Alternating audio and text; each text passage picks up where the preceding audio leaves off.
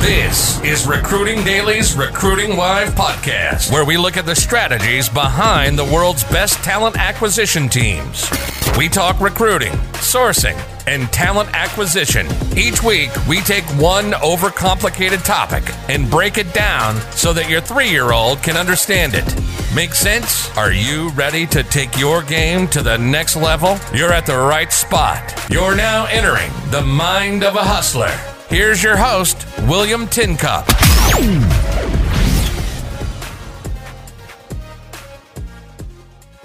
All right, so we're going to talk uh, tips and tricks for localized marketing. Right. The the best thing you can do when you want to go in penetrate a market is find people that are already allies. So uh, the first thing you want to do is look for your partners. Do we have partners here? Do we have employees here? Do we have any type of roots in uh, Hamburg, Germany? Let's say we're going to go do a bit in Hamburg. Do we know anybody?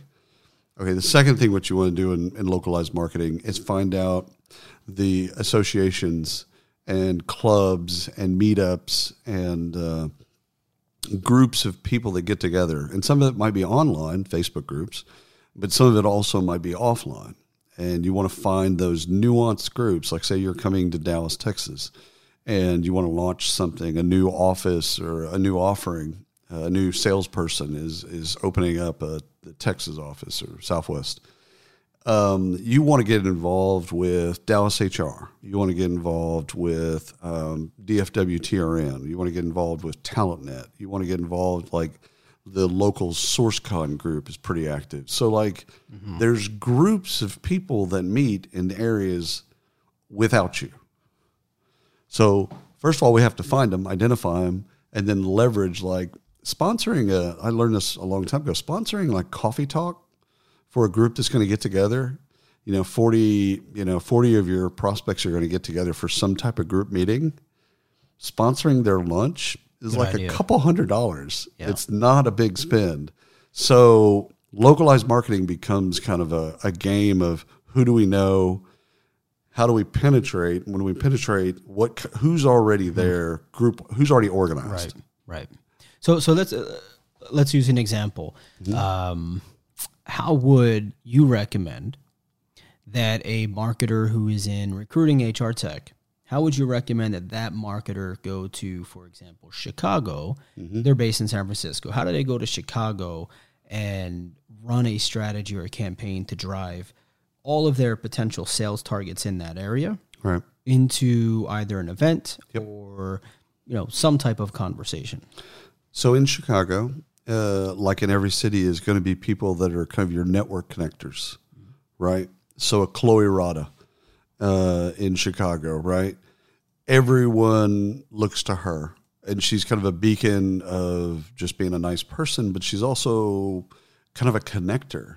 She's one of those people that knows everybody. So the thing is, in every community, there's a Chloe. Um, and so what you've got to do is identify those people. And the easiest way to do that, quite frankly, is to you know get a list of 20, let's say you're going for recruiting, get 20 recruiters on the phone or via email or go through LinkedIn and reach out to them and say, "Hey, who's who's like the power player? Mm-hmm. Yeah, who's the super connector in Chicago?"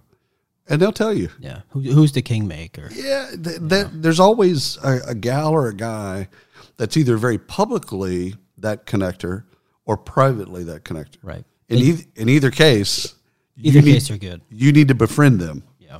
and find a way to do something with them. So let me ask you this: Sure. Do you recommend? And it's probably going to be a mix of both. But where, what side of the fence do you fall on here?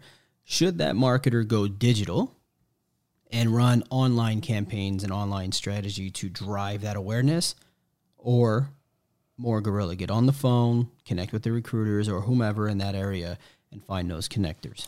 I think the first time you, maybe the first two times you do it, uh, you need to connect with them, you know, physically, uh, you know, on uh, through the phone, Right. talk to them.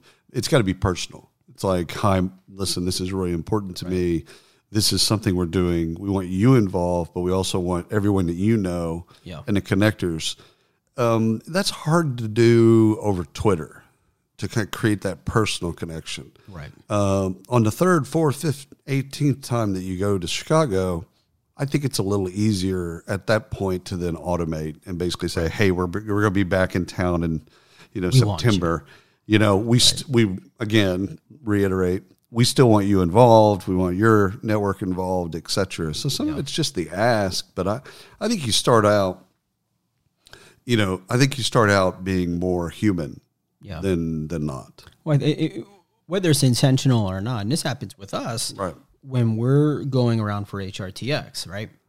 We naturally go into those areas, and we have a lot of readers, and we Yep. pull people from those areas and help to activate them to help us come in and provide a great event.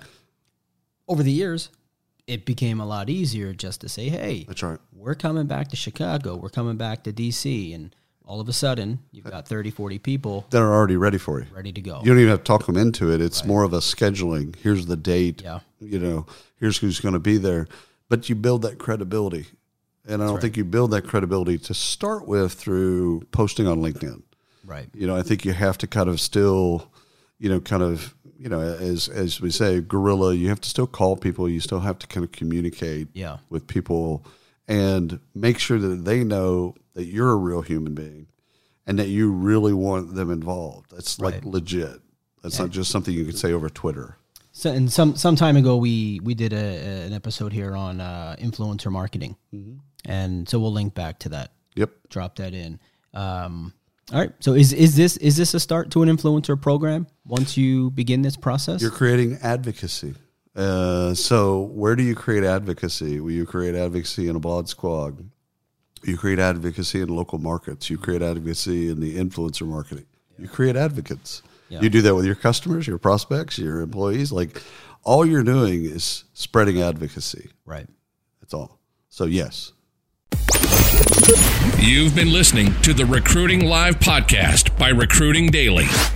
Check out the latest industry podcasts, webinars, articles, and news at recruitingdaily.com.